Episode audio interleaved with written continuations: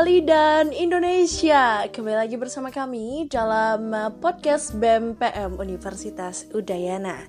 Oke teman-teman, kali ini kita hadir bersama dengan Kementerian Kebijakan Daerah BMPM Universitas Udayana dan teman-teman perlu diketahui bahwasannya kali ini kita akan berbincang-bincang dari topik yang tentunya sudah sering kita bahas, sudah sering kita uh, perdebatkan dan juga yang sangat dekat dengan kehidupan kita saat ini yaitu seputaran COVID-19. Dan bukan hanya kita, kita membahas terkait dengan COVID-19 pada kali ini teman-teman, namun edisi podcast kedua dengan tajuk Dirundung COVID-19 Bali bisa apa? Kita akan lebih membahas di sini tentang kebijakan pemerintah. Salah satunya yang menjadi kebijakan pemerintah adalah PKM atau pembatasan kegiatan masyarakat dan juga PSBB atau uh, pembatasan sosial skala besar. Oke teman-teman, kali ini Nanda nggak akan sendiri seperti biasa. Nanda akan selalu ditemani dengan pembicara-pembicara yang hebat dan luar biasa. Kali ini sedikit uh, nervous teman-teman dan juga sangat uh, berbahagia ya, karena kali ini Nanda akan berbincang dengan seorang yang luar biasa juga. Siapakah dia? Dia adalah Iwayan Gendo Suardana yang merupakan uh, pengacara dan juga aktivis. Oke teman-teman langsung saja tanpa berlama-lama mari kita sambut uh, pembicara kita pada kesempatan kali ini yaitu Bli Gendo. Baik, terima kasih Kak Nia atas waktunya. Sebelumnya selamat malam uh, pembicara kita yang sangat luar biasa Bli Gendo. Tersiastu, selamat malam. Halo malam. Dan teman-teman, ya. selamat malam. Semoga sehat dan berbahagia selalu semua ya. Oke, sebelumnya nervous nih Begendo karena berbincang dengan seorang pengacara ya Beli ya. Ya, ya, ya. Oke, sambil, sambil ini ya. Uh, gelap nggak? Saya nggak tahu nih soalnya. Enggak, udah terang Begendo, udah terang. Ya, ya. Oke, oke lanjut. Oke, legenda. Jadi pada malam pada malam hari ini kita akan berdiskusi terkait dengan uh, ke keberlanjutan dari topik kita sebelumnya, yaitu hmm. tajuknya dirundung COVID-19 Bali bisa apa part 2. Nah, legendo seperti ya kita ketahui sampai detik ini juga kita masih bergunjing masih bergunjing dengan keberadaan isu COVID-19 yang habis-habisnya dan juga uh, kebijakan-kebijakan pemerintah yang um, mengeluarkan kebijakan guna mencegah penyebaran COVID-19 ini sendiri. Dan hmm. sebelum kita berbincang lebih jauh nih sebelumnya silakan Brigendo memperkenalkan diri dulu dan sekiranya uh, profesinya apa, lalu kesibukannya seperti apa selama selama di rumah aja nih juga. Oke, okay. oke okay, terima kasih uh, teman-teman. Uh, sorry, kalau tadi jam apa jam 3 ya, saya agak kurang fit terus uh, uh, jam 3 jam berapa baru bangun jam 5 kayaknya tuh. Waduh, saya untungnya tadi dikontak dan bisa mundur jam 8. Jadi saya mohon maaf karena tanpa konfirmasi tadi jam 3 nggak jadi. Uh, ya, saya Wayan Suardana, akrab dipanggil Gendo. Uh, saya di hari-hari di kantor saya Gendolo Office. Uh, profesi saya pengacara, kemudian saya juga uh, aktif di isu-isu uh, sosial, Mm-hmm. Dan saat ini saya di organisasi uh, ada di Walhi, saya di Walhi Nasional sebagai Dewan Nasional. Jadi kalau di Walhi Wahana Lingkungan Hidup Indonesia atau Walhi itu ada uh, legislatifnya uh, terdiri dari lima orang, itu namanya Dewan Nasional. Kemudian badan pengurusnya itu Direktur Eksekutif Nasional. Nah kami pengawasnya pembina kalau di yayasan mungkin semacam pembina dan pengawasnya badan pengurus gitu. Walhi sendiri di 28 provinsi se-Indonesia. Uh, saya salah satunya Dewan Nasionalnya. Uh, periode harusnya sudah selesai, tapi karena COVID ini kami tidak melakukan Kongres Nasional diundur. Terus saya juga di Forbali, Forum Rakyat Bali Tolak Reklamasi, uh, di beberapa yayasan lingkungan hidup juga, di Bada, di pembina di Yayasan Manik Bumi Singaraja, kemudian saya pembina uh, Yayasan Harmoni Parayangan, kemudian saya juga pembina Yayasan untuk isu HIV AIDS uh, dan narkotika, penanggulangan HIV, uh, HIV dan narkotika namanya Yakeba atau Yayasan Kesehatan Bali. Saya juga uh, di yayasan untuk menyantuni anak-anak yatim piatu. Kemudian uh, saya dewan pengawasnya praksis, perkumpulan praksis bertempat di berkantor di Jakarta. Uh, kurang lebih begitulah. Uh, ada beberapa kegiatan-kegiatan lainnya, tapi lebih banyak saya memang di isu-isu sosial hmm, dan di lembaga-lembaga sosial, begitu kurang lebih. Mm. Wow, sangat banyak banget ya kegiatannya Bligendo ya. Bligendo ini aktivis sudah dari mahasiswa ya? Atau uh, baru nih? Setengah hidup, setengah, setengah hidup saya kayaknya. Setengah oh. umur, setengah umur hidup saya. Jadi kalau saya sekarang umurnya berapa? 44 ya, sekitar 20 mm-hmm.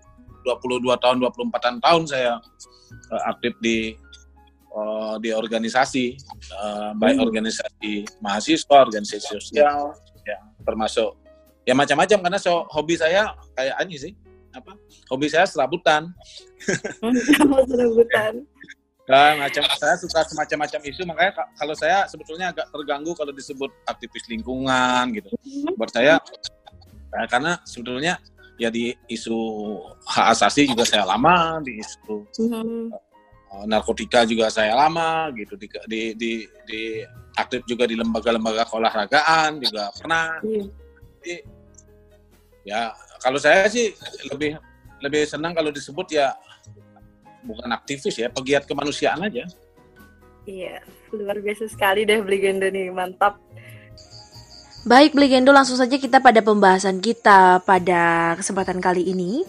Uh, Bligendo seperti yang kita ketahui bahwasannya kita sampai detik ini, sampai saat ini kita masih bergunjing dengan yang namanya virus corona atau COVID-19 ini Bligendo. Dan bahkan semakin hari dan maka semakin hari ternyata uh, jumlah dari orang-orang yang positif virus corona itu sendiri semakin meningkat Brigendo. Nah Brigendo uh, semenjak masuknya virus corona ke provinsi Bali itu sendiri se uh, semenjak masuknya um, virus corona itu sendiri ke provinsi Bali, pemerintah provinsi Bali mulai menerapkan dan juga mengeluarkan serta menghimbau beberapa kebijakan-kebijakan untuk masyarakat provinsi Bali. Nah, Brigendo, di mana awalnya kita menerapkan yaitu bagaimana di sini pemerintah menghimbau untuk kita belajar, bekerja dan juga uh, beribadah dari rumah. Lalu dilanjutkan dengan kebijakan untuk menutup sejumlah uh, objek-objek uh, wisata yang berpotensi menjadi tempat berkumpulnya banyak orang. Lalu um, meniadakan kegiatan-kegiatan rutin yang dilaksanakan di Provinsi Bali yang merupakan kegiatan akbar di Provinsi Bali seperti seperti yang kita ketahui yaitu ada PKB atau Pesta Kesenian Bali dan belum lagi ada waktu ini dilarang yaitu bagaimana untuk mengarak ogoh-ogoh itu sendiri pada saat perayaan uh, pengrupukan menuju penyepian itu sendiri Blikendo. Lalu sampai saat ini kita ketahui bersama bahwasannya sudah diterapkan PKM atau pembatasan kegiatan masyarakat di Kota Denpasar. Dan Bligendo Bagaimana sekiranya sudut pandang dari seorang Brigendo menyikapi kebijakan-kebijakan yang diambil oleh pemerintah Provinsi Bali untuk menangani kasus COVID-19 ini? Apa sekiranya sudah tepat atau bagaimana sekiranya sudut pandang dari seorang Brigendo akan kebijakan-kebijakan uh, perspektifnya pemerintah tentu Bali pemerintah pusat ya dengan klaimnya gubernur yang menyatakan dia dipu, mereka dipuji oleh Bapak Presiden gitu dan bahkan dijadikan percontohan ya tentu kali alat, alat ukurnya itu adalah pendapat pemerintah pusat. Kalau benar klaim itu berarti bagus. Hmm. berarti eh, apa yang dilakukan oleh pemerintah Bali bagus. Tapi kemudian kalau kita melihat sisi yang lain dengan perspektif yang lain semisal saya mencoba melihat dari uh, sisi uh, yang saya amati menurut saya apa yang dilakukan oleh Pemprov Bali ini sebetulnya tidak ada yang istimewa gitu. Mm. Hanya saja kan uh, lagi-lagi cara pandang saya berbeda dengan pemerintah pusat ya. Kalau pemerintah pusat kan melihat indik indikatornya misalkan dari uh, jumlah yang tidak terlalu besar, kemudian kena tidak terjadi kenaikan yang signifikan, kemudian uh, yang meninggal juga empat kan begitu ukurannya begitu. Oh, kemudian kemudian dilakukan tanpa PSBB misalkan. Bali tidak pernah mengajukan PSBB, tapi kemudian berhasil menekan laju trans, uh, peningkatan kasus dan menekan laju transmisi gitu. Kalau itu diindikasinya uh, alat ukurnya ya bisa jadi benar gitu kalau statistik cara mengukurnya begitu. Tapi kalau melihat bagaimana uh, cara kerja pemerintah provinsi Bali, cara kerja mereka ya, maka saya hmm. bilang uh, sebetulnya apa yang dilakukan pemerintah provinsi Bali tidak ada prestasinya sebetulnya. Hmm. Pertama uh, biasa saja begitu, biasa saja. Hanya kemudian pemprov Bali ini diuntungkan dengan diuntungkan dengan situasi struktur sosial masyarakat Bali. Pertama diuntungkan dengan adanya desa adat. Uh, itu sangat membantu dalam proses ini kan. Kemudian diuntungkan dengan culture, culture masyarakat hmm. Bali yang relatif sebetulnya apa ya? Karena kalau saya asumsi saya sih karena memang dari kecil kita diajarkan hormat itu kepada empat guru catur guru gitu ya. Salah satunya guru swadhyaya gitu. Sehingga menempatkan uh, apa pun yang dilakukan pemerintah itu adalah yang terbaik gitu. Sehingga relatif masyarakatnya uh, tidak tidak resisten gitu. Tidak resisten dari awal ketika misalkan mendapatkan himbauan atau apa. Kerja pemerintah Bali menurut saya uh, seriusnya baru belakangan.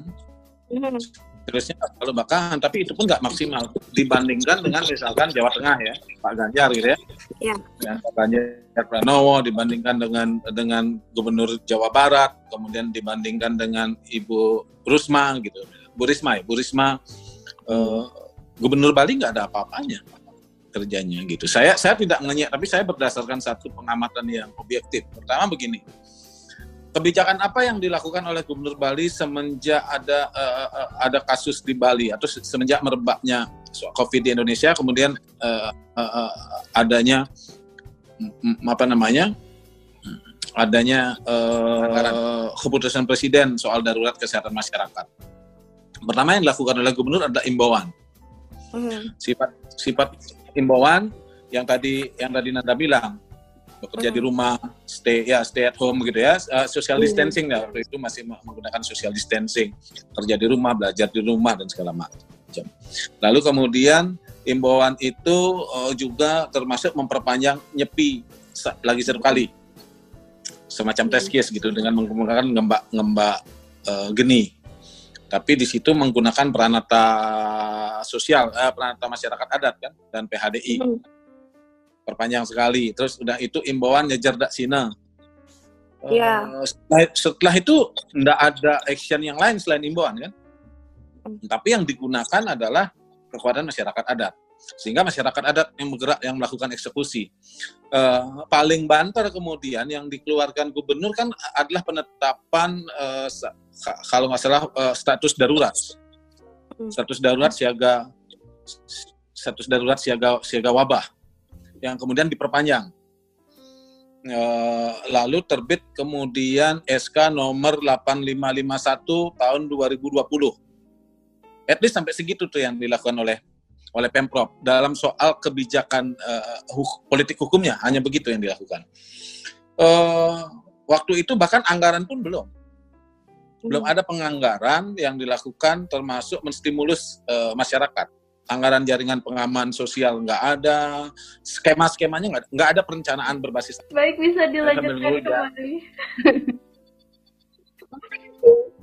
hmm. Ya, Gendon. Oke, udah mulai rekam? Sudah, Bi, sudah saya rekam. Hmm. Nah, PKM. Oke, okay. PKM. Hmm. Hmm pembatas di di dasar hukumnya di undang-undang mana bisa menemukan PKM itu? Hmm. Kita spesifik hmm. dalam COVID ya, COVID dulu ya. COVID hmm. ini pemerintah pusat itu sudah menetapkan bahwa yang digunakan untuk merespon COVID ini adalah Undang-Undang Kekarantinaan Kesehatan, Undang-Undang Nomor 6 Tahun 2018. Itu rezim itu yang digunakan, rezim hukumnya itu. Hmm. Thank you. Rezim hukumnya itu. Nggak ada yang lain. Ya. Nah, ya, dan kemudian Presiden sudah menetapkan sudah menetapkan uh, darurat kesehatan masyarakat COVID-19. Sudah membuat peraturan pemerintah tentang kemudian sudah memilih PSBB sebagai responnya. Udah. Jadi kalau mau ngomongin bagaimana bagaimana uh, uh, kebijakan politik yang harus diambil dalam respon publik, dasar dasar hukumnya apa? Undang-Undang Kekarantinaan Kesehatan Masyarakat, PP 21 2020, Permenkes nomor 9 tahun 2020. Sudah dikunci itu, di situ harusnya. Siapa yang berwenang? Yang berwenang adalah pemerintah pusat. Daerah melaksanakan karantinaan kesehatan pemerintah pusat yang menentukan. Nah sekarang kita cari di Undang-Undang Kekarantinaan Kesehatan Masyarakat. Ya, kekarantinaan kesehatan. Di pasal berapa bisa ditemukan ada yang namanya bentuk respon darurat kesehatan masyarakat atau bentuk kekarantinaan kesehatan itu namanya PKM. Nggak akan ditemukan. Nggak ada. Nggak iya, ada. Ah, makanya mereka sebut PKM non PSBB awalnya. Jadi wali kota menyebut PKM non PSBB. Non PSBB berarti dia pembatasan kegiatan masyarakat bukan PSBB tapi pembatasan. Nah cuman saya nggak tahu, nggak ketemu di mana itu ada aturan gitu. Nggak ketemu. Maka satu-satunya yang yang yang bisa kalau melakukan pembatasan strike dengan ada sanksi ya boleh melakukan imbauan tapi tidak ada sanksi boleh nggak? Boleh. Nggak melakukan PSBB boleh nggak? Boleh. Dengan imbauan boleh nggak? Boleh. Tapi kalau ada masyarakat yang melanggar, nggak boleh disanksi. Yang dilakukan oleh pemerintah adalah persuasif. Yang dilakukan pemerintah itu harusnya persuasif. Kalau ada kerumunan, datengin, sadarin gitu loh. Bentuk gugus tugas, gugus tugasnya untuk persuasif. Nggak boleh ada sanksi. Nah, sekarang PKM ini dia memberikan sanksi, tapi bukan PSBB. Mereka sebut mikro PSBB.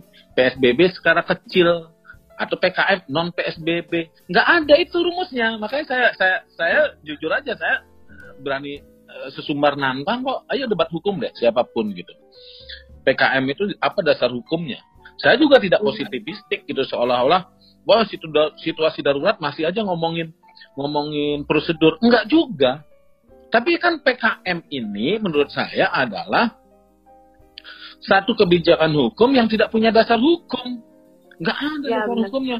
Lalu materinya apa? Materi PKM itu kan materinya PSBB. Pembatasan belajar, pembatasan bekerja, pembatasan kegiatan keagamaan e, maksimal 20 orang kalau di luar rumah. Kalau instruksi gubernur kan 25 orang maksimal. Kalau PKM 20 orang sesuai dengan sesuai dengan Permenkes nomor 9 2020. Terus kemudian pembatasan jam malam, pakai masker, pembatasan keluar masuk kendaraan kan sama isinya dengan PSBB. Lalu apa bedanya PKM dengan PSBB? Kan nggak ada bedanya sesungguhnya. Bedanya kemudian adalah mereka menyatakan dirinya bukan PSBB karena dilakukan di level desa. Iya. Kan, kan itu saja. Lah, kalau begitu saya jadi curiga apa sih yang dihindarin? Kenapa Pemkot itu meng, eh, tidak mau mengajukan saja sekalian PSBB gitu? Sekalian jelas nih sanksinya diatur undang-undang, tidak melanggar hukum. PKM-nya mereka ya, kalau melihat Perwali nomor 32 tahun 2020 ini, tahu kan konsiderannya apa? Dasar hukum Perwali ini peraturan wali kota nomor 32 kalau nggak salah apa 23, sorry kalau saya lupa.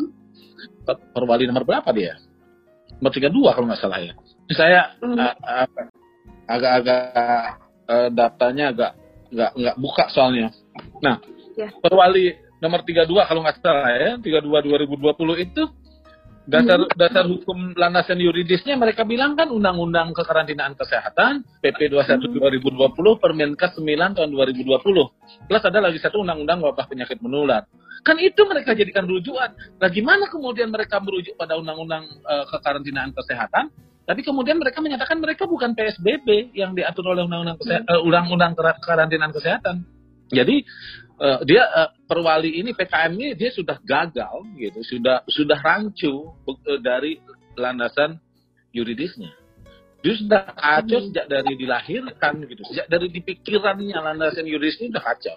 Nah materinya PSBB tapi nggak ngelakuin PSBB, levelnya di, di bawah ke tingkat uh, ke tingkat desa, desa adat dan kelurahan.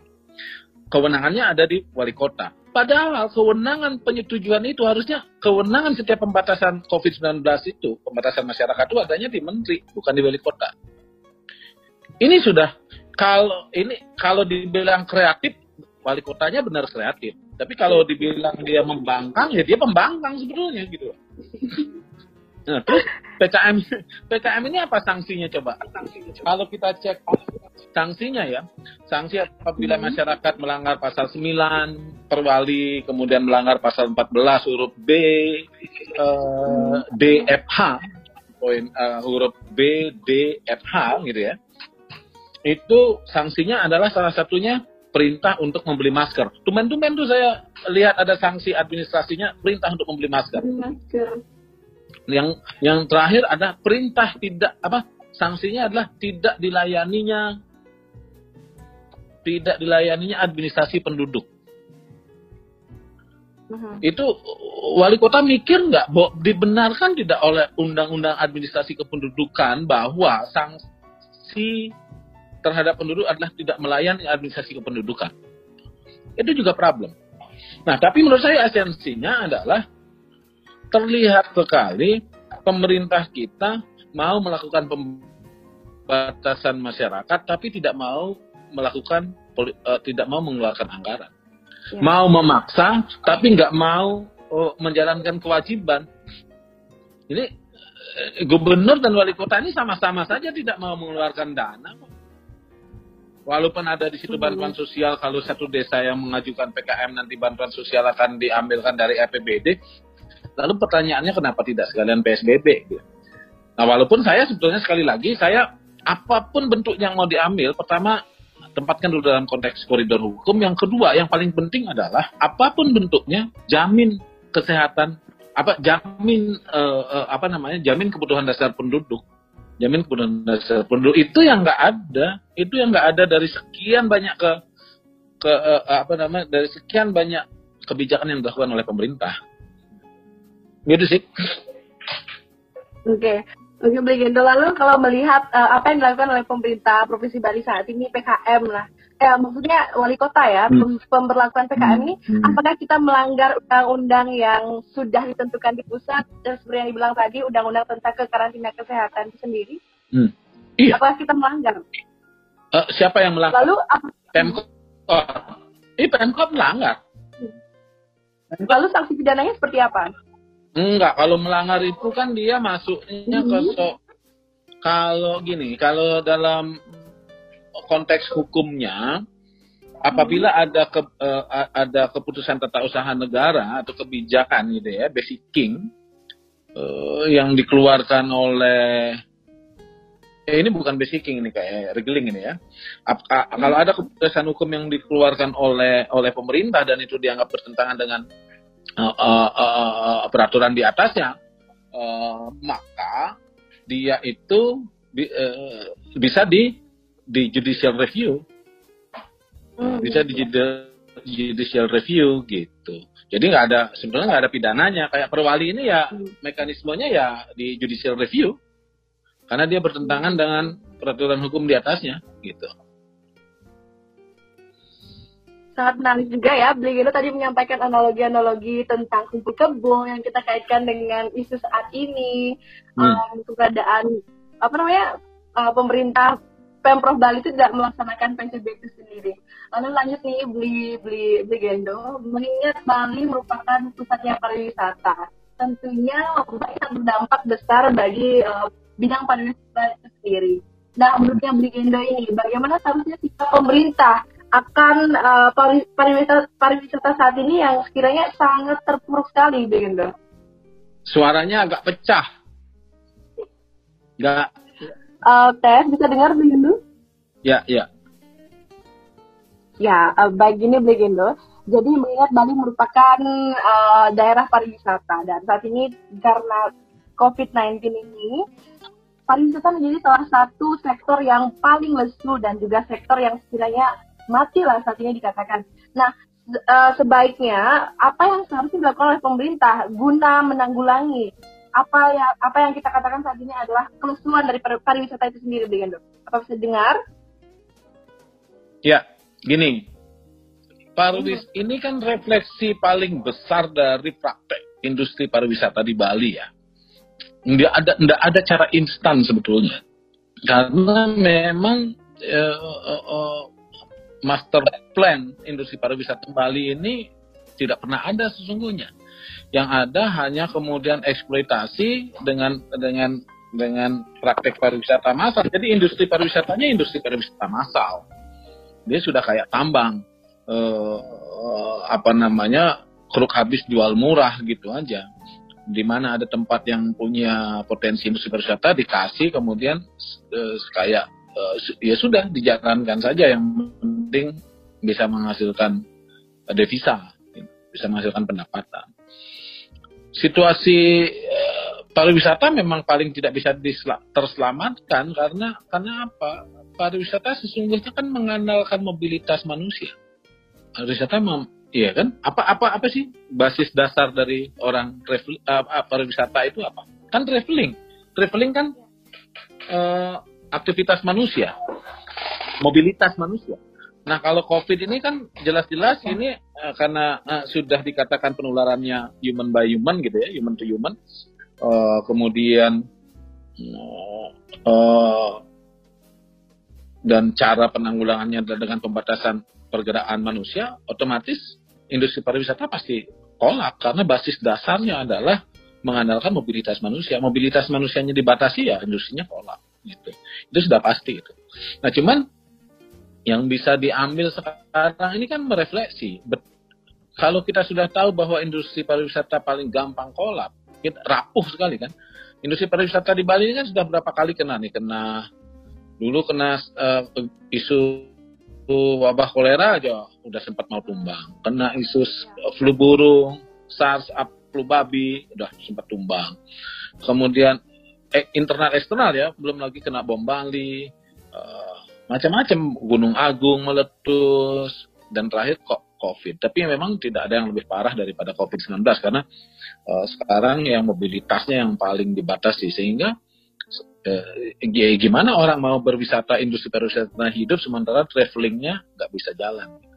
Jadi menurut saya tidak ada yang bisa instan, tetapi yang bisa dilakukan adalah sekarang merefleksi, merefleksi bahwa ternyata industri pariwisata itu sangat rapuh sehingga yang yang yang harus dilakukan ke depannya kalau masa pandemi ini sudah lewat adalah tidak lagi mempraktekkan pariwisata massal, tidak lagi menitik beratkan pada sektor industri pariwisatanya dengan dengan uh, mengandalkan uh, tingkat pertumbuhan uh, ekonomi dari dari sektor akomodasi dan, dan penunjangnya, tetapi harus hidup di segala sektor yang lain, pertanian, perkebunan, perikanan itu seharusnya uh, hidup karena begitu saat-saat uh, kita kena wabah seperti sekarang ini justru sektor-sektor pertanian, perkebunan, perikanan yang paling hidup.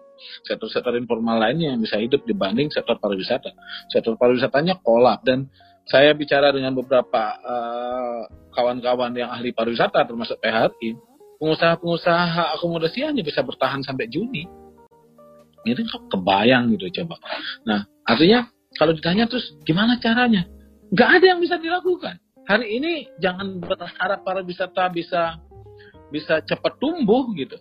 Walaupun uh, uh, walaupun pemerintah menyatakan bahwa Juni ini kita normal, Juni ini kita akan pulih, Juli akan normal, saya saya sih nggak yakin gitu. Apalagi sudah mulai ada isu Korea, misalkan sudah ada lagi apa mereka udah sembuh kena lagi gitu. Apa generasi keduanya udah muncul gitu. Saya tidak yakin eh, pariwisata ini bisa tumbuh dengan cepat. Tapi eh, yang saya yakini bahwa mm, mm, apa sektor-sektor yang lain yang mesti dihidupkan gitu. Dan kita harusnya fokus dulu ke situ. Tetapi kemudian eh, apa mencoba membangun di masa pandemi ini mencoba selain stimulus ekonominya dibuat apa di, di stimulus ekonomi dilakukan tetapi dengan dengan bagaimana pemerintah kreatif dinas-dinasnya diturunkan kemudian eh, rakyat yang sudah kreatif hari ini membangun cara produksinya itu yang di di, di apa di asistensi gitu.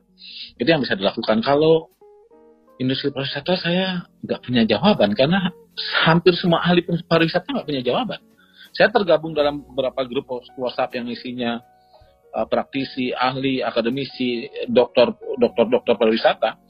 Hampir semua nggak punya jawaban terhadap uh, atau menjawab situasi sekarang yang hanya bisa dilakukan adalah bagaimana pemerintah serius memberi stimulus sehingga rakyat tidak ti, tidak uh, sampai kelaparan. Karena sektor pariwisata yang paling paling paling kena sektor pekerja pariwisata ya ada berapa puluh ribu sekarang di Bali dirumahkan gitu.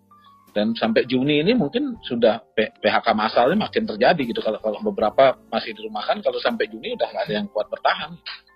Gitu. saya nggak punya jawaban bagaimana soal industri pariwisata bisa dipulihkan dalam waktu cepat. Baik. Uh, bisa mendengar suara saya? Ya. Ya, baik Legenda sekarang kita coba berdalih pada uh, sektor yang lebih kecil lagi yaitu bagaimana di sini keberadaan desa adat. Hmm. Nah, di desa adat ini sendiri ada Legenda ada beberapa desa adat dan mungkin sebagian besar desa adat itu sendiri melaksanakan uh, yang namanya karantina wilayah. Nah, apa uh, menurut Bligendo, apakah pelaksanaan karantina wilayah ini sendiri itu legal secara hukum dan apakah uh, ketika kita melaksanakan di desa adat itu sendiri apa kita melanggar hukum sekiranya? Kan begini ya. Pertama kalau uh -huh. orang melakukan isolasi mandiri sebenarnya kan tidak ada tidak ada masalah. Orang melakukan hmm. karantina wilayah secara mandiri misalkan dengan kesepakatan kesepakatan oleh entitas adat misalkan itu tidak ada masalah. Dan sepanjang kemudian di desa adat punya kesepakatan. Tetapi ketika itu dilakukan oleh lembaga yang namanya lembaga pemerintahan, organ-organ pemerintahan, maka itu ada masalah. Karena mereka mereka uh, uh, uh, jika melakukan itu, maka mereka harus tunduk kepada peraturan perundang-undangan, di mana mereka juga harus mengalokasikan anggaran. Tapi kan ini ditabrak-tabrak oleh pemerintah. Kalau desa adat melakukan itu, kemudian sepanjang itu kesepakatan di, di, di masyarakat adat, uh, lalu uh, uh, itu di, dilakukan dengan mekanisme hukum adat, uh, dan dan kemudian desa adat mampu menjamin menjamin kebutuhan penduduknya, saya rasa hmm. itu tidak ada soal. Tapi uh, uh, uh, kalau itu di driven atau di drive oleh pemerintah uh, uh, supaya uh, dengan modus bahwa pemerintah uh, agar tidak mengeluarkan anggaran, tetapi mereka bisa efektif melakukan pembatasan lalu menggunakan menggunakan desa adat di situ saya bilang pemerintahnya nggak arif. Jadi uh, ini ini sih cara menumbalkan desa adat gitu. Karena yang sekarang yang terjadi kan banyak sekali desa adat. Oh, apa eh, kita nggak bisa strike bilang melanggar atau melanggar hukum, tapi kemudian banyak sekali penggunaan uh, uh, uh, apa namanya sumber daya dari atau bahkan perangkat adat untuk menunjang uh, uh, apa pembatasan-pembatasan pemerintah yang notabene pembatasan itu sendiri pembatasan yang bertahan hukum. Itu problemnya. Uh, dan yang yang yang terjadi juga sekarang banyak desa adat dilibatkan tapi juga tidak tidak dibarengi dengan transformasi pengetahuan soal COVID yang cukup sehingga banyak pecalang berjaga tanpa stop tangan, memeriksa kertas, memeriksa dokumen. E, itu perpindahan e, virusnya se seperti apa itu kan? Karena virus kan melekat juga pada barang-barang seperti kertas, apa terus dropletnya ketika alat pelindung dirinya nggak cukup, penyebaran dropletnya dropletnya juga bisa terjadi, apalagi nggak pakai e, sarung tangan dan segala macam. Ini kan ini juga apa namanya? Ini sangat berbahaya di, di mereka gitu. Dan situasi sekarang kayak PKM ini dengan libatkan desa adat nih kayak situasi darurat sipil. Saya nggak ngerti juga kenapa ini terjadi, tapi uh, let's see itu harus dicek gitu. Pemerintahnya harus arif, jangan mentang-mentang punya bonus sosial masyarakat seperti desa adat terus saya nak udah aja ma, ma, ma, apa, menggunakan iya. desa adat gitu. Nah, soal bagaimana desa adat melakukan karantina karantina uh, mandiri menurut saya itu tindakan-tindakan sepanjang itu berdasarkan mekanisme adat dan hukum adat menurut saya tidak so tidak soal dan sepanjang mereka menjamin kehidupan masyarakat adatnya ya. Hmm. Gitu. Oke, Bligendo. Lalu bagaimana tanggapan Bligendo uh, mengenai pembatasan mobilitas apabila diterapkan di Bali? Karena tidak menutup kemungkinan akan mempersulit masyarakat bekerja, terutama pekerja yang melakukan pekerjaan di luar wilayah yang bersangkutan. Sekiranya bagaimana sudut pandang Bligendo tentang hal ini? Sepanjang kebijakan itu dilakukan dengan fair, nggak ada masalah. Mm -hmm. Kalau saya kan soal fairnessnya, dilakukan berkeadilan tidak Ya. Kalau dilakukan berkeadilan, nggak apa-apa. Maksudnya berkeadilan itu kan kemudian bahwa dia sesuai dengan hukum, dia sesuai dengan dengan eh, eh apa peraturan perundang-undangan, kemudian dia dia memang men, eh, fair untuk rakyat, dia me, me, me, menjalankan hak dan kewajibannya, memenuhi hak rakyat, menjalankan kewajiban pemerintah. Eh, apa itu mau dilakukan? Kalau kalau saya lihat kan ini masalahnya tidak fair itu aja. Ya. Sekarang sekarang begini ya, uh, Denpasar uji coba PKM. Oh ya saya lupa hmm. dari PKM ini kan kayak apa ya sih pembatasan kegiatan masyarakat nih. Uh, ini kayaknya Denpasar niru Semarang, hmm. Pemkot Semarang, Wali Kota Semarang, sama Wali Kota Medan. Hmm. Dan Wali Kota Semarang jelas tuh, cari di searching di media, jelas mereka kenapa mereka nggak mau PSBB. Hmm. Mereka nggak punya uang katanya. Iya. nggak punya uang gitu. Nah Denpasar apakah nggak punya uang atau tidak? Tapi kan Denpasar nggak pernah bilang nggak punya uang atau tidak. Jadi uh, lantas tiba-tiba mengikuti aja uh, wali kota Medan atau wali kota Semarang untuk PKM. Nah sementara sementara PKM yang dilakukan di pasar ini kan menjadi tidak efektif karena Bali ini kan kecil. Kalau hmm. provinsi Bali ini kan cuma satu kabupaten di Jawa Timur, hmm. nggak lebih kurang satu kabupaten di Jawa Timur itu provinsi Bali ini. Maka dia harusnya dikelola secara komprehensif. Jargonnya Koster dulu itu ya. udah benar tuh satu jalur itu, satu jalur satu manajemen hmm. gitu ya One Island, One Management, satu jalur itu udah benar sebetulnya. Karena Bali ini kecil, dia dikelola mestinya begitu. Tapi kan e, ketika kebijakan-kebijakan dilandasi itu tidak fair, sifatnya cheating gitu ya, curang, hmm. ya akhirnya kebijakannya menjadi tidak benar. Misalnya kayak kayak kayak kayak pemprov tidak mengeluarkan anggaran, akhirnya mereka ngotot mengatakan tidak menjalankan PSBB, tapi prakteknya mereka melakukan PSBB dengan menggunakan tangan-tangan lain supaya kemudian instruksinya bisa jalan ketat menggunakan piranti adat dan segala macam itu nggak fair. Lalu uh, Denpasar uh, pergerakan masyarakatnya meningkat, uh-huh. tidak diidentifikasi apa faktor pergerakan masyarakat meningkat, apakah mereka karena masyarakatnya bosan di rumah atau karena kebutuhan uh, ekonomi sebetulnya dengan banyaknya ya hari ini misalkan diam di rumah gitu, diam di rumah, terus yang bayar kuota anak yang belajar online siapa? Emang pemerintah memberikan stimulus kuota? Kan enggak juga. Ada nggak stimulus kuota dari pemerintah sih? Kan nggak juga.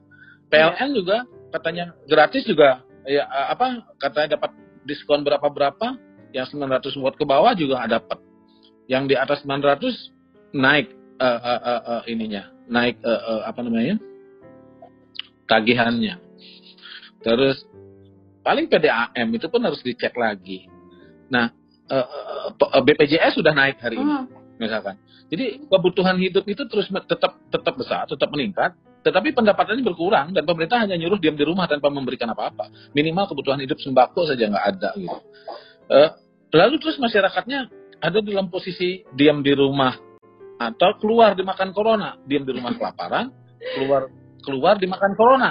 Lah kalau iya, kelaparan imun akhirnya kan logikanya begini, diam di rumah terus kelaparan, imun stres, Eh, kebutuhan ekonomi, ekonomi tinggi, pendapatan nggak ada, sudah lapar, stres, imunnya turun, terus kena sedikit infeksi langsung bisa mati kan? Tapi kalau keluar, keluar dapat uang, bisa makan, mm-hmm. Bisa makan, asupan gizinya cukup, kalaupun terinfeksi, imunnya masih bisa melawan infeksi corona gitu. Jadi pilihannya apa? Pilihannya harusnya keluar, kan gitu. Nah, ketika mereka keluar lalu datanglah ini kan kalau prediksi saya kenapa PKM di Denpasar itu ada kemudian kan adalah pendapat tim ahlinya provinsi menyatakan bahwa di Denpasar masih uh, imbauan pemerintah tidak di, di, di, dilakukan, kesadaran menurun, disiplin menurun, dan kemudian pemerintah kota harus melakukan satu tindakan untuk menertibkan. Kan gitu kemarin rumusnya uh, uh, hmm. dari tim ahli provinsi yang menyoroti Denpasar. Lalu Denpasar mencari cara. Caranya apa? apa PSBB kayak begitu tuh. PSBB ke, kemahalan tuh. Ah, PKM aja. Nah, belum tentu juga desa adat kelurahan. Mana sih desa adat kelurahan desa yang di Denpasar melakukan PKM yang mengajukan ke PKM ke wali kota belum ada loh. Karena kalau mengajukan ke PKM, wali kota setuju, wali kota harus membiayai desa atau kelurahan atau desa adat yang mengajukan PKM. Kalau saya sih nggak yakin akan ada yang mengajukan PKM kalaupun ada satu dua karena kenapa yang penting adalah bis, eh, yang penting perwalinya jalan kemudian eh, tanpa perlu ada desa atau kelurahan atau desa adat yang mengajukan PKM sehingga kota tidak pemkot pemkot tidak perlu mengeluarkan uang tapi mereka bisa menjaga perbatasan bisa maksa orang bisa mensanksi orang, bisa menutup toko-toko, Pemkot bisa menutup tanpa perlu keluar uang, lebih baik mereka lakukan PKM. Jadi menurut saya uh, uh, uh, ini ini nggak fair. Apalagi kemudian gubernur sekarang nyambutnya apa di media terakhir ini uh, dukung PKM di Denpasar bahkan berharap daerah lain melakukan PKM. Hmm. Lah kan lucu. Gubernur mendukung PKM yang jelas-jelas bertentangan hukum gitu. Padahal itu butuh prosedur butuh waktu loh bikin perwali atau bikin peraturan bupati nanti perbuk mereka kan kalau di bu, bu, kabupaten yang lain mau bikin PKM mereka harus bikin perbuk perlu prosedur juga. Lah kenapa nggak sekalian PSBB ini kan gubernurnya curang. Mhm. kok nyuruh yang lain di Denpasar pada perintah pemprov melakukan PSBB karena supaya nggak keluar uang kan kayak gitu aja ini kan soal urusan urusan nggak mengeluarkan uang tidak mau mengeluarkan anggaran yang cukup untuk kebutuhan masyarakat tetapi kemudian menggunakan cara-cara lain cara-cara yang yang mungkin disebut kreatif ya sehingga dia bisa di, di, di dipuji gitu hmm. jadi menurut saya pembatasan itu penting pembatasan itu bisa dilakukan tetapi harus dicek dulu apa uh, problem dari tidak disiplinnya masyarakat hari ini? Kalau tidak disiplin maksudkan keluar, keluar rumah, kan keluar rumahnya baru belakangan. Masyarakatnya hmm. tingginya pergerakan uh, masyarakat di Denpasar baru belakangan loh, baru seminggu dua minggu ini. Hmm. Itu kan setelah apa? Setelah mereka di rumah terus nggak ada kepastian dan tidak ada bantuan. Yeah ya terus masyarakatnya keluar terus disalahkan gitu kan kalau nggak usah nggak usah kali kali per, punya kemampuan politik yang tinggi kalau yang gitu itu hanya hitungan matematika dasar hitungan anu lah hitungan cukong hitungan calo gitu baru kayak begitu tuh calo tanah baru itu hitungan hitungan yang gitu tuh. Kalau hitungan pemimpin yang wise dan bijak tuh kayak kayak gubernur Jateng gitu loh. Mm -hmm. jangan mudik kan gitu tuh Jateng tuh di di, di sektor lingkungan ya. Dengan Ganjar Pranowo itu banyak problem kami di Walhi. Tapi untuk urusan ini saya harus akui bahwa dia lebih sikap dari yang lain. Masyarakat Jateng jangan mudik. Kami bawakan bantuan. Oh Jakarta. Itu baru tuh gubernur tuh. Tadi gubernur eh, si eh, gubernur Jabar walaupun pun kami juga ada problem dengan Jabar misalkan di Wali. Tapi untuk COVID ini dia berani juga menstimulus menyediakan anggaran yang banyak gitu dan bicara di Jabar tidak boleh ada orang yang wah imbauan ayo nyejar tak yeah, kan? yeah. ayo desa adat ayo kota dan padahal dia bisa melakukan PSBB kemudian apa sih ya kalau jadi gubernur di Bali itu sebenarnya menurut saya apalagi dia pernah bilang Bali itu kecil gampang hmm. dikelola kalau gampang dikelola kenapa kayak ini gitu saya kerasnya saya keras uh, kritik kepada gubernur karena apa sesumbernya dia nggak sesuai dengan prakteknya. Uh-huh. Juga saya keras dengan dengan wali kota karena dia uh, selama ini digadang-gadang sebagai wali kota yang kreatif, tapi uh, untuk kebijakan yang wise ya, untuk kebijak uh, untuk kebijakan yang bijaksana dia nggak mampu lakukan itu ketika menerapkan PKM nggak nggak aduh gimana sih menjelaskannya? Nggak ada nggak ada bagus-bagusnya serius. Itu nggak ada bagus-bagus. Oke Bligendo berarti uh, penerapan PKM ini sendiri intinya adalah dari Bligendo agar pemerintah nggak keluar uang gitu ya. PKM diterapkan karena pertama melanggar hukum, yang kedua saya melihat itu uh, lebih kepada persoalan mereka mensiasati agar iya. anggaran tidak perlu anggaran memenuhi kebutuhan hmm. dasar penduduk tidak perlu dikeluarkan gitu. Ini cara meng, cara bisa membatasi hmm membatasi masyarakat tanpa harus memenuhi kebutuhan masyarakat. Ini mohon maaf lagi-lagi saya analogikan, analogi saya jorok dan jelek. Gitu. Apa ini analoginya, kayak, ini analoginya kayak mohon maaf orang buang air besar di sungai gitu. Gimana itu beli Lah kotorannya lewat ya. Lingkunganmu bersih, mm-hmm. kotorannya lewat, nggak dilihat, pantatmu bersih, nggak perlu nyiram, nggak perlu melihara WC, nggak perlu nggak nggak keluar uang karbol, mm-hmm. uang air nggak keluar, ya tinggal jongkok paling malu-malu dikit dilihat orang ya, bener banget. berak di mohon maaf berak di sungai mm-hmm. ini kan kayak kayak orang kayak orang ya begitu terserah nanti kotorannya mohon maaf gitu taiknya di iniin nama orang di belakang urusan yeah. lain terserah dilihat malu malu kelihatan pantatnya di sungai soal lain yang penting kotorannya lewat pantatnya bersih ya lingkungannya bersih ya kan jadi kayak gitu analogi aduh Kan kayak gitu aja. Yang penting bisa membatasi masyarakat, bisa mhm. memaksa mereka untuk disiplin, bisa disanksi, tapi nggak keluar anggaran. Iya. Unik sekali ya analoginya begini. Ya apa coba analoginya yang tepat? Coba kasih kasih tahu saya. Udah jelas-jelas tentang hukum juga dilaksanakan. Iya. Yeah. Apa hebatnya gitu loh? Baik. Oke, okay, hmm. Blegendo. Terima kasih analoginya sangat luar biasa sekali. Dan terakhir nih, Blegendo.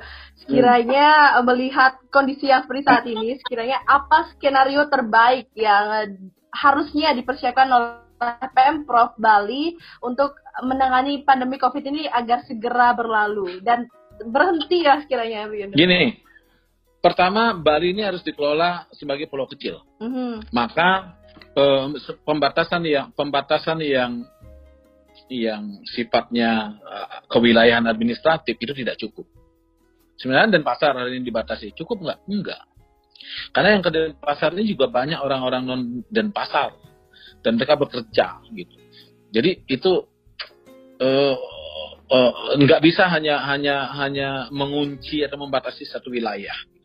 Dia harus dia harus di, di, dikelola secara komprehensif. Makanya usul saran saya itu adalah pemprov itu mengundang seluruh uh, gubernur apa bupati wali kota untuk menyusun master plan yang yang yang serius dan komprehensif.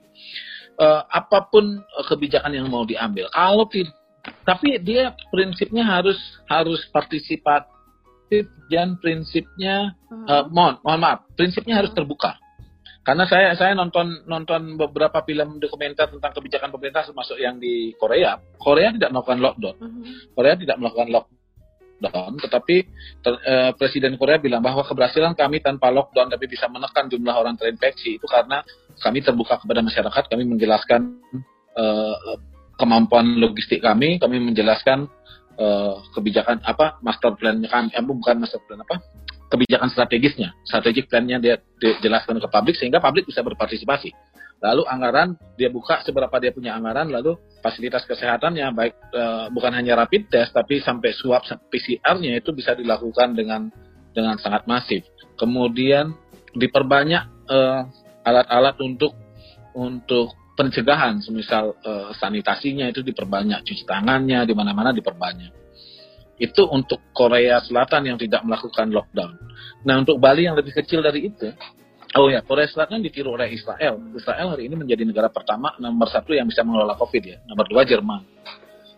Disalip malah Korea Selatan. Nah untuk di, di, di Bali seharusnya pertama pemerintahnya terbuka, punya uang apa enggak? Gitu. Berapa sih punya uang?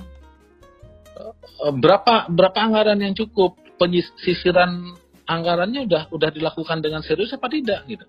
Karena penyisiran anggaran untuk realokasi uh, refocusingnya Pemprov Bali ini kan nggak jelas apa yang disisir. Karena yang kemarin pertama disisir, ingat nggak yang disisir pertama atau yang diambil dulu pertama itu kan anggaran desa dan desa adat. Bintek waktu itu nggak belum diambil terakhir kayak kayak udah diambil bimbingan teknis tunjangan uh-huh. apa studi banding yang gitu-gitu loh proyek-proyek yang tidak perlu proyek pengaspalan kayak apa yang belum perlu kan bisa diambil nih untuk untuk kemudian dikonsolidasikan berapa sih punya dana harusnya dibilang oleh pemerintah. Terus dari uh, strategic plan-nya apa? Jadi dijelaskan strategic plan-nya apa punya strategic plan punya pendanaan jadi masyarakatnya sadar bisa sadar sebenarnya kemampuan pemprov kita seberapa. Lalu dari situ baru menetapkan mau PSBB mau tidak mau tidak PSBB rakyatnya diajak berpartisipasi berpartisipasi apalagi punya struktur masyarakat adat ya. jangan masyarakat adatnya kemudian udah dipotong anggarannya udah dipakai dulu anggarannya terus itu untuk teknis pun mereka masih menggunakan kas desa adat ini problem jadi ini ya pasti uh, apa supaya tidak menang makisa. Nah kalau saran saya yang paling sederhana adalah pemprov harus melakukan konsolidasi uh, untuk kebijakan ini termasuk konsolidasi anggaran disatukan semua, lalu kebijakannya akan seperti apa, sebaiknya kalaupun melakukan pembatasan, lakukan pembatasan yang sesuai hukum, yang paling penting adalah biaya kebutuhan masyarakat kalau melakukan pembatasan sebagaimana PSBB. Kalau tidak, nyatakan kepada rakyat ketidakmampuannya, sehingga rakyat bisa memahami, tetapi lakukan kebijakan, kalau melakukan kebijakan imbauan, maka ajak partisipasi rakyat lebih tinggi. Ini kan ini kan sekarang imbau-imbau kan dari balik meja Kapan-kapannya koster misalkan turun Koster kapan sih turun ke desa? Baru di beberapa desa saja. Hmm. Uh, tim-timnya melakukan melakukan ini enggak ASN ASN misalkan dikonsolidasi tidak digerakkan tidak untuk melakukan penyadaran e, mengingatkan setiap yang berkumpul agar tidak berkumpul lebih dari lima orang hmm. membangun seluruh instrumen kalau pembatasan pasar bangun e, infrastrukturnya supaya bisa jaga jarak gitu loh jangan sekarang membatasi pasar tapi jaraknya tidak di tidak diatur jarak pedagangnya, tidak diatur oleh pemerintah, tidak disiapkan atau tidak disiapkan lokasi yang baru gitu. Tidak ada yang bisa spesifik caranya, tetapi menurut saya pilihan-pilihan itu ada konsekuensi logisnya dan itu sebetulnya tidak susah. Asal pemerintah mau bekerja keras. Kalau mau PSBB sekarang PSBB, jangan menggunakan cara-cara lain yang di luar PSBB lalu menyatakan uh, seolah-olah bisa berhasil tanpa PSBB, itu sama dengan membohongi rakyat. Ya. Kalau tidak mampu dengan itu, lakukan dengan imbauan, tetapi kemudian kerja keras bersama-sama rakyat agar rakyat kemudian bisa beradaptasi menghadapi virus. Bisa bekerja karena bahkan PSBB itu bukan penguncian loh. PSBB itu PSBB kalaupun dilakukan sama aja kayak sekarang, cuman bedanya kalau imbauan itu kalau imbauan itu nggak ada sanksi, kalau PSBB ada sanksi. Jadi PSBB dengan imbauan yang dilakukan sekarang sama saja. Yang bedanya itu ada sanksi dan tidak ada sanksi, ada anggaran dan tidak ada anggaran. Yang mana saja mau diambil, menurut saya sepanjang prinsipnya terbuka, berkeadilan itu cukup menurut saya. Karena masyarakat Bali ini masyarakat yang yang yang menurut saya eh, sepanjang mereka diajak mau wirasa gitu ya, hmm. mau wirasa sama-sama berempati, masyarakatnya bisa. Tapi kalau terus dibohong-bohongin, lama-lama nanti patologi sosial, apalagi dipaksa-paksa. Saya nggak ada statement-statement apa. Mm -hmm. uh, jadi uh, cuman mau nyampein itu aja satu uh, uh, di masa di masa pandemi ini ya saya mengharapkan gini uh, kita tidak kehilangan daya kritis gitu karena uh, uh, uh, daya kritis itu penting di di, dijaga supaya justru di masa pandemi, di masa krisis uh, itu kekuasaan bisa sewenang-wenang. Hmm. Karena mereka, bisa menjadikan alasan keselamatan publik, uh, menjadikan alasan kesehatan publik uh, untuk bertindak sewenang-wenang.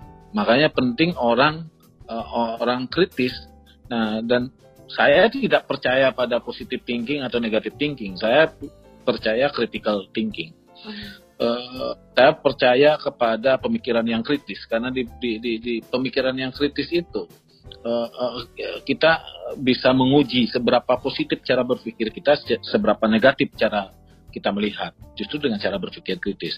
Nah, pesan uh, kalau saya melihat di masa pandemi ini kalau kita tidak berpikir kritis dan kita tidak mengkritisi kebijakan, maka kebijakan bisa sangat sewenang-wenang. Dan ini ya, ini sebenarnya sudah bisa bisa kita lihat dalam skala Bali misalkan kesenang-wenangan itu sangat besar tetapi tetapi semua ditutupi dengan alasan bahwa ini untuk kepentingan publik untuk kepentingan publik. Padahal hak-hak publik sudah dipotong hak-hak publik itu sudah diamputasi. Hari hmm. ini publik tidak mendapatkan apa pun kecuali imbauan dibatasi gerakannya dibatasi uh, tapi kemudian tidak mendapatkan stimulus ekonomi tidak mendapatkan pemenuhan kebutuhan dasar tidak mendapatkan apa namanya jaring uh, dan jaring pengaman sosial gitu. Dan mereka semua disuruh mandiri. Isolasinya mandiri disinfektan mandiri masker mandiri sarung tangan mandiri hand sanitizer mandiri sakit mandiri gitu. Enggak semuanya mandiri. Terus kalau mandiri untuk apa kita punya pemerintah? Itu satu hal. Sementara kita memilih pemerintah untuk apa sih? Kan untuk untuk untuk untuk bekerja untuk rakyat. Dan hari ini ketika kita melihat pemerintah tidak bekerja kita uh, kritis Eh, paling ya kita dituduh nyinyir dan segala macam. Tapi buat saya sih hmm. saya nggak peduli. Saya lebih baik dituduh nyinyir dituduh cerewet dituduh hanya bisa ngomong ya nggak apa-apa. Sebagai rakyat kan kita hanya punya mulut apalagi yang kita punya. Apalagi dalam situasi pandemi kita disandera dan yang paling berbahaya adalah di masa sandera inilah kita, rakyat ini kan hari ini tersandera.